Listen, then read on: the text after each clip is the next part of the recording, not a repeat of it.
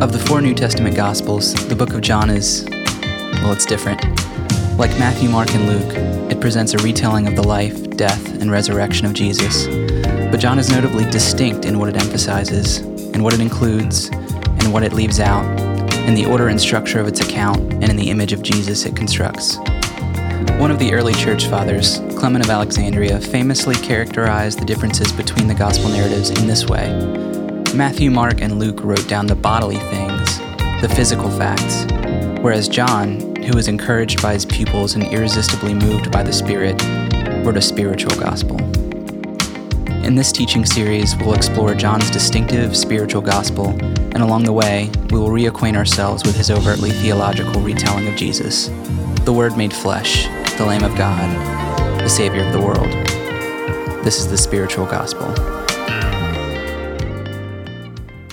We're going to continue on in our sermon series on the book of John. We're going to be uh, finishing John chapter 3, beginning in verse 22. This is the last section of John chapter 3, launching us into um, some really cool stories in John 4 through 6 in particular. Um, these verses will uh, provide us with some things to think about this evening. This is John chapter 3, beginning in verse 22. It says, After this, Jesus and his disciples went out into the Judean countryside where he spent some time with them and baptized.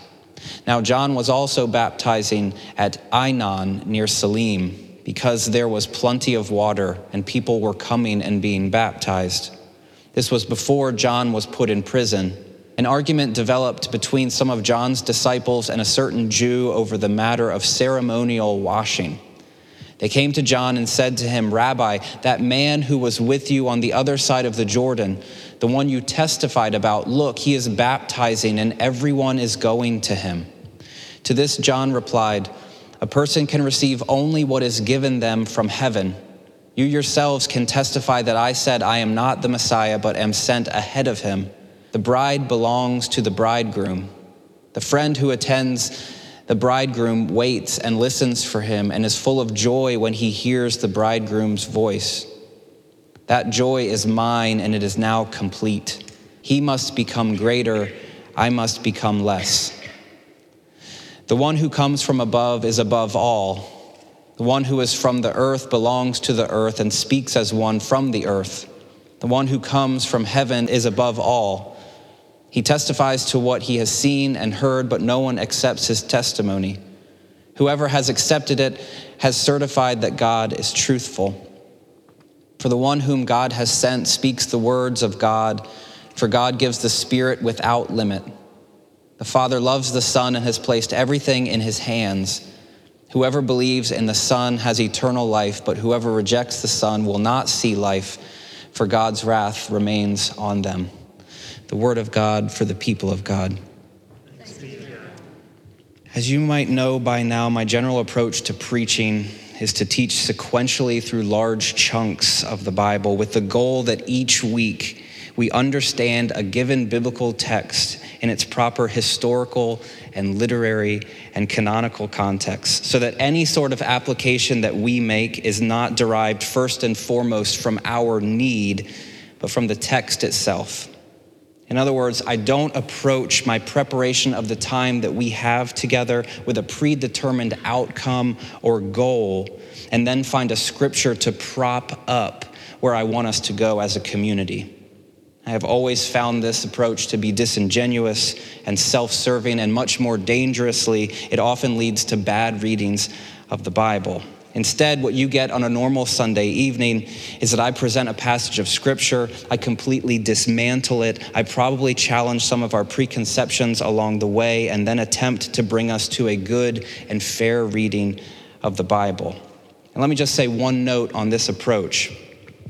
I know. I know it's not typical. I know that it requires some intellectual and spiritual work from you guys. In fact, I know that sometimes it might lead you into a season of deconstruction or a season of unlearning and relearning because what I am saying might not be what you have heard growing up. I know, or at least I think that I know, that the under 25 crowd is probably coming into this space with a lot less baggage than some of our 25 and ups. They weren't given the same restrictions, they weren't given the same box in which their faith resides. Many of them don't defend or don't feel the need to defend the beliefs that they were given. In many cases, the younger folks, they're like blank slates. They're just looking to love their fellow human more effectively. They're looking to connect spiritually with the creator of the universe. They're looking to understand why and how. They don't need sermons that expose some of the difficulties of the Bible. But the reason why I keep bringing them up is because I believe that the Bible is important, that it's worth our time and our consideration, that when read properly, the Bible reveals the gospel. It reveals the truly good news that Jesus is King, that He forgives our sins, that we should trust Him for our salvation that we should follow him with our whole lives, that we should love God with everything that we have, that we should look for ways to love our neighbor just as intensely. I'm just old school enough to believe that the Bible is the authoritative word of God. And I'm just enough new school to know that simply believing this doesn't get us out of doing the work that it sometimes takes to read the Bible well. So when we gather, we engage honestly and authentically in some of that work together. We have had people leave because they don't like to think. We've had people leave because they don't like to be challenged. But when you stay, when you commit, when you engage, this practice will change you. This past week, I was having a conversation with a member of TRP. She's been with us from very early on, and I was reminded of that simple truth because I realized the amount of growth that had taken place in both of our lives.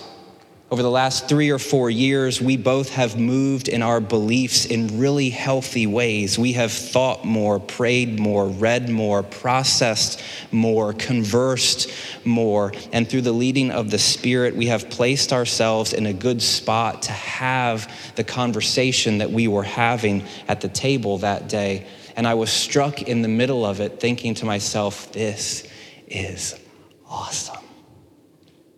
I don't believe that that conversation was something that could have happened three or four or five years ago. What was more significant to me is that through this process, we had both solidified our trust in King Jesus. We weren't academics writing a research paper, we were believers entrusting ourselves to Jesus.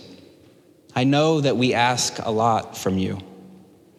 But if you dig your heels in, if you remain open, if you continue to pray for guidance, I'm telling you, you will not stay the same. You will be transformed. Not just in how you think of the Bible, but how you think of the gospel, how you think about Jesus, how you think about loving your neighbors, how you think about your calling. All of this will inform how you have conversations, how you disagree with one another, how you care for one another. You will not be the same. And that's so exciting to me.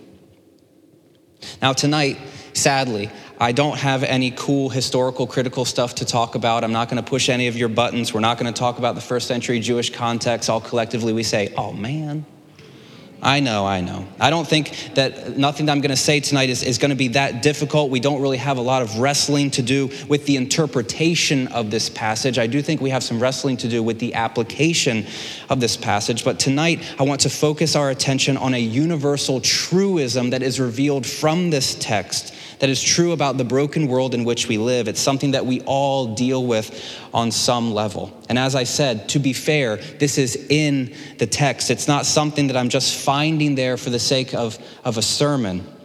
If you're a regular attender, though, this will definitely sound a little different than a typical Sunday sermon. If you allow me some space tonight, I'm going to make some confessions that I'm not really proud of. It's probably going to be a confession that you won't be excited to hear one of your pastors admitting to publicly or at all. As we journey through this text, what I'd like us to do is to take our cues from the good bishop, Dr. N.T. Wright, who says when we meet a passage like the one that we're looking at this evening, we should take it slowly and prayerfully. It's the writer's way of saying, So where are you in this picture. Now, to be clear, this self assessment that I'm asking us to go on in, in, in, this passage, it should be done with a good understanding of what is going on in the text, historically and otherwise. Wright is not saying just go on ahead and have a surface reading of this text and draw some applications from it and then psychologize it and go into it and try to, try to find some points of application. He's not saying that. What will be different for us tonight, though, is that I hope to set the context without getting bogged down in the minutiae I'd like us to focus on what emerges quite clearly from this passage. I do make a note here that says, of course, the minutia is there, and if anyone has any like questions that you must ask, I am very available to you and would love to buy you coffee to talk about some Greek language stuff or first century Jewish context, but you know that. Here's the synopsis of this text. In the structure of John's gospel, Jesus and his disciples, they've been hanging out in Jerusalem. In the last story. He was talking to Nicodemus. He was there um, celebrating a festival, and, and they were they were in Jerusalem. And now they are moving out of the, the gates of the city, if you will. And according to our best reading of John 3 22, they're leaving the city to go out into the countryside. We're not told where. We are only told that they go out there and they are baptizing people. Interestingly, this text that in, in, John chapter 3, it makes it seem as though Jesus is the one that's baptizing. It's him and his disciples.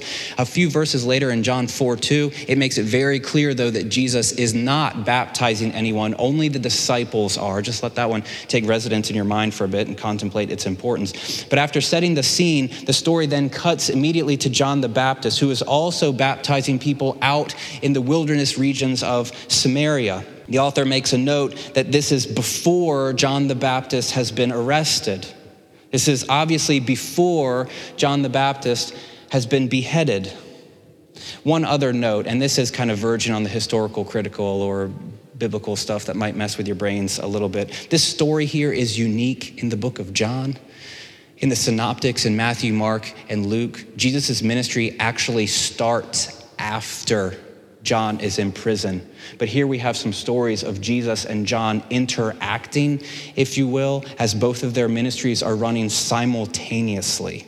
And at this point, though, in our study, we shouldn't be alarmed by some of these differences. We've seen them before, uh, we've encountered a bunch of them already. So it shouldn't be something that, that causes a whole lot of tension for us. But as the story continues, an argument breaks out between John's disciples and a certain Jew. We're not told who, he's not given a name. It's odd that it's just one, but they begin to discuss ceremonial washing. Perhaps the issue is how John's baptism figures into the Jewish religious landscape of the time how this baptism might uh, lead one towards ritual purification or not. We're not really told what the point of this conversation is because the author's not overly interested in it. Instead, he moves on and uses that as an entryway into his real concern in this passage. John's disciples say, Rabbi, that man who was with you on the other side of the Jordan, the man that we baptized, the man that you were talking up big time, the man that you said you were preparing the way for. Look, he's baptizing too. And everybody's going to him. Put another way, Rabbi, our ministry used to be popular and it used to be important. People used to come out in droves to see you, to be baptized by you. People used to leave their homes and journey out into the wilderness to be a part of this. But now, they aren't. Or at least not like they were. Everyone instead is going to Jesus. The disciples here are jealous of what is happening across the way. They're jealous, or as Jory would say, I've got to quote him here because Jory is one of the biggest nerds you'll ever meet. And I asked him something about the Enneagram and if me being jealous a lot was just something about being a number three. And he was like, No, Josh, I believe that we all are prone to exhibiting our mimetic desires. Thank you, Jory. Tuck that one away and use it in a paper. I'm sure you'll do fine. The disciples, they're expecting John to be jealous too because of what is happening. Again, Wright cautions us. He says, when we meet a passage like this, we should take it slowly and prayerfully. It's the writer's way of saying, So where are you in this picture. The first time I was doing any sort of study on this text, when I, when I got to that note in Wright's book, where he says, Where are you in this passage? I immediately knew. Very clearly, I am one of the jealous disciples. Now, remove the fact for a moment that the source of jealousy for the disciples is Jesus, you know, the Son of God, the one that we have placed our faith in, the one that we are hoping for. Our salvation is, is rooted in his perfect life and his work and his death and his resurrection. If you remove that just for a moment, I think I begin to understand the source of their jealousy for all the reasons that I listed at the outset the thoughtfulness of this community, the diligence, the openness, the transformation and growth that we see at work, the honesty, the self reflection, the love that we have for each other, the unity we find in our diversity, the way that we serve the community, the way that we engage in difficult conversations. For all of these reasons, I think that we should be growing as a church, but we are not. And for the past year and a half or so, I have not understood it. In fact, I've been angered by it. And worse, and here's the confession I know you all are on the edge of your seat to hear what it is. I'm jealous about the success and growth of other churches and ministries and pastors. At the very core of my being, I understand that we are all on the same team, that all of the churches within Salisbury are trying to go for one singular purpose, one faith, one Lord, one baptism. I know full well that we believe differently, that we advocate for people differently, that as ministers we preach the gospel differently, that we reach different people. But I also know just as well that we serve the same risen Jesus together. But my intellectual awareness of this reality doesn't always pacify my primal urges of comparison and jealousy. And I think to a large degree, this, might, this is very much unique to me as a pastor, but comparison and jealousy is not unique to me because we all have these devices that put everyone's life on display. And with a single flick of our thumb, we can see the things that we wish to be true of ourselves. And we can walk away from that thinking, I am less than, I am not worth much because I am not that person doing that thing, making that amount of money with that family.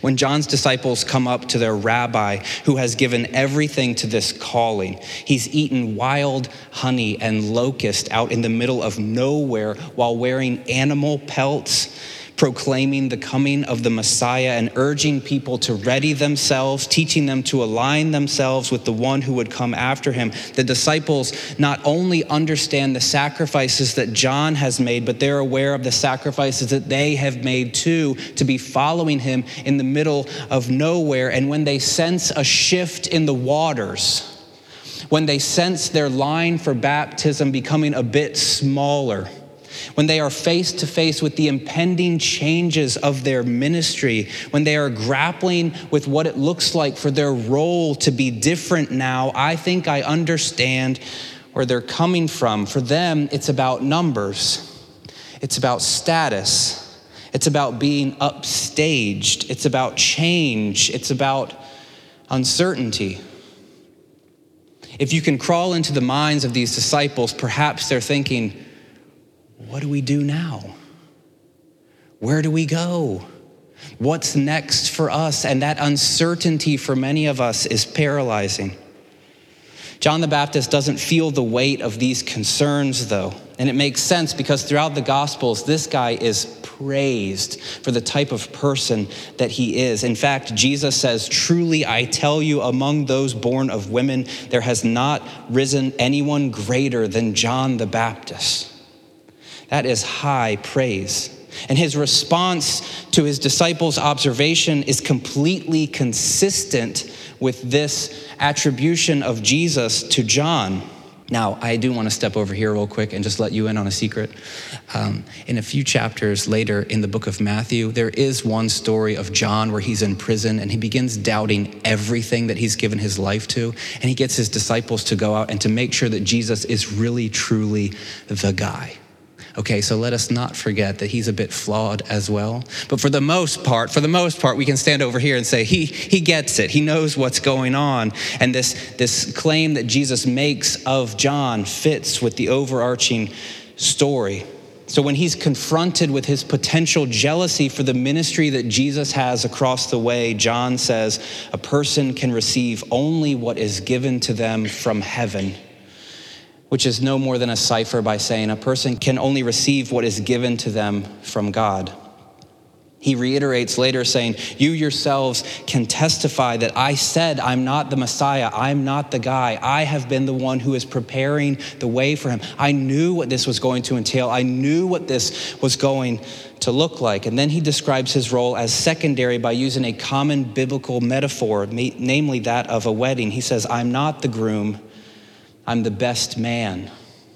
And in this context, he says the bride belongs to the bridegroom. People made a big deal of this because in that time, your function as the best man takes you off the table for any sort of uh, fraternizing with the bride to be. I think that should be off the table anyway, but they had some legal ramifications along with that as well. So he says the bride belongs to the bridegroom. The friend who attends the bridegroom waits and listens for him, and he's full of joy. He rejoices with joy, it says in the Greek, that joy is mine and it's complete. And then he delivers this well known line He must become greater and I must become less. That's a really good response. When the tendency might be to look across the way and to wonder what on earth you're doing, when the ministry that you have began is dwindling a person can receive only what is given them from heaven. He must become greater, I must become less. Seemingly, John is fully aware of what he is called to do. That is, he is called to point people to Jesus, and he's fine with the transition in his role. N.T. Wright again says this, and I think it puts it into some perspective for us. He says, John the evangelist, the one who is writing this gospel, intends us to see, not for the last time in the gospel, the way in which different characters in the story have to learn, as C.S. Lewis once put it, to play great parts without pride and small parts without shame. He's setting a context in which people are understanding that they must play great parts without pride and small parts without shame. He continues at the very end of the gospel, there's a story of Peter, and it's reminding uh, us that what counts is not comparing ourselves with other people and seeing whether our status is higher or lower than theirs, but simply following Jesus. Here's the truth I'm proud of this church. I continue to believe that we're meant for something great, that our unique identity and approach will provide people of different backgrounds and experiences with a home to meet or reconnect with Jesus. And this is how I see it playing out. A few weeks ago, we gathered at Evo in their barrel room to sing hymns. Kind of strange for some of the church crowd in town to see another church taking over space in a brewery to drink beer and sing hymns. But what we saw that night, and I don't know if the people that were there uh, uh were um, aware of what was happening, but the way that Evo is structured, you have the restaurant, then in the middle you have the barrel room, and then on the other side you have the tasting room. And all three different parts of the restaurant were open. And throughout the night, I would consistently see people come out of the tasting room, peek their heads into the barrel room, stand, and smile. But it wasn't a smile like, these guys are nuts, look at these crazy Christians. It was almost a smile like, this might be something that I can get on board with. This might be an expression of the gospel that makes room for me. This might be a church that looks different than the church I grew up in, that yelled at the women that were wearing pants and yelled at the guys for I don't, I don't know, stuff, other things, cussing, smoking, drinking, whatever, whatever, fill in the blank there. But it was like these people would kind of make their way out. You can just see how privileged I am to be the man that doesn't have to deal with a lot of that nonsense. I'm sorry, ladies. But you can see the people that were just kind of sneaking into that room thinking and seeing, and you could see it on their face. There's something different here, and maybe there is room for me. If we collectively as a church are called someday to play a greater part, whatever that means, whatever that looks like, my prayer is that we can do it without pride. That we will be fully cognizant, as this text tells us, that what we receive, that what we are entrusted with, has been given to us by God. And alternatively, if it is our role to play a small part, may we, or perhaps may I, celebrate it without shame. May we be small in number, but mighty in our impact. May the ramps that we build and the gifts that we buy for the Epoch mentors, which I'll tell you about more later, and the support that we give to each other. May the prayers that we offer for our friends in New Orleans, may the beers that we drink as people look on and we sing the songs of our faith, may it be an invitation to others to meet Jesus. And may it be for us a clarion call to move beyond ourselves and what I'm dubbing our quiet time faith that doesn't have much of an impact in the world May we not be okay with just doing our devotions. May we be informed to take that out onto the streets. And if there's 20 of us or 200 of us, may we do that. May we play our part without pride, not comparing ourselves, but simply following Jesus like John is modeling here. Now, look, that's super specific stuff okay? These are the behind the scene uh, of a, of a struggling pastor that's looking out and seeing a lot of empty space in this place. But may you also begin to assess where are you in this picture? Are you unsettled by the changing of your life? Are you unsettled by the comparisons that take place? Are you unsettled by the, the jealousy that you have of people in your family or the people that are close to you? For some of you, in the next couple of days, as you sit around the table and you stare across the way eating that delicious, beautiful fried turkey, you will still feel less than because your cousin is this, or because your aunt is that, or because your brother or sister is one of those things as well. And for some of us, we just live in this perpetual grid of comparison and jealousy and comparison and jealousy. And this is not what we were created for, friends. And if you need to hear this, and if I certainly need to hear this, may I be the one who says it on behalf of all of us. We are beloved children of the Most High God. We are not mistakes, we are not accidents. We have been invested with his image, created in his likeness. He is pleased with us.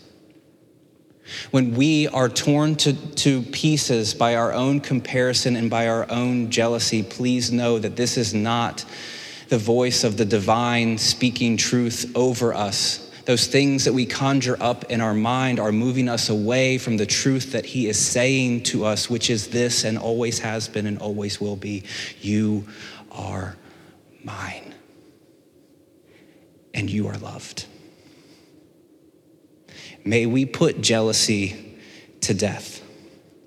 May we put comparisons to death. And may we learn as a people as mystical as this sounds, may we learn what it means to be a son or a daughter of the Most High God, and may we revel in the fact that our dignity and our worth has not been dictated to us by the things that we think, but by the true statements of our Father in heaven who says, You are mine.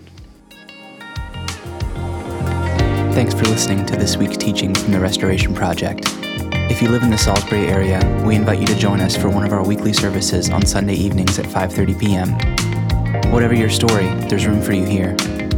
If you'd like more information on TRP, please visit our website at www.restoresby.org. And for previous sermons, check out our SoundCloud page at www.soundcloud.com forward slash restoresby or subscribe to our podcast on iTunes or Stitcher. See you next week.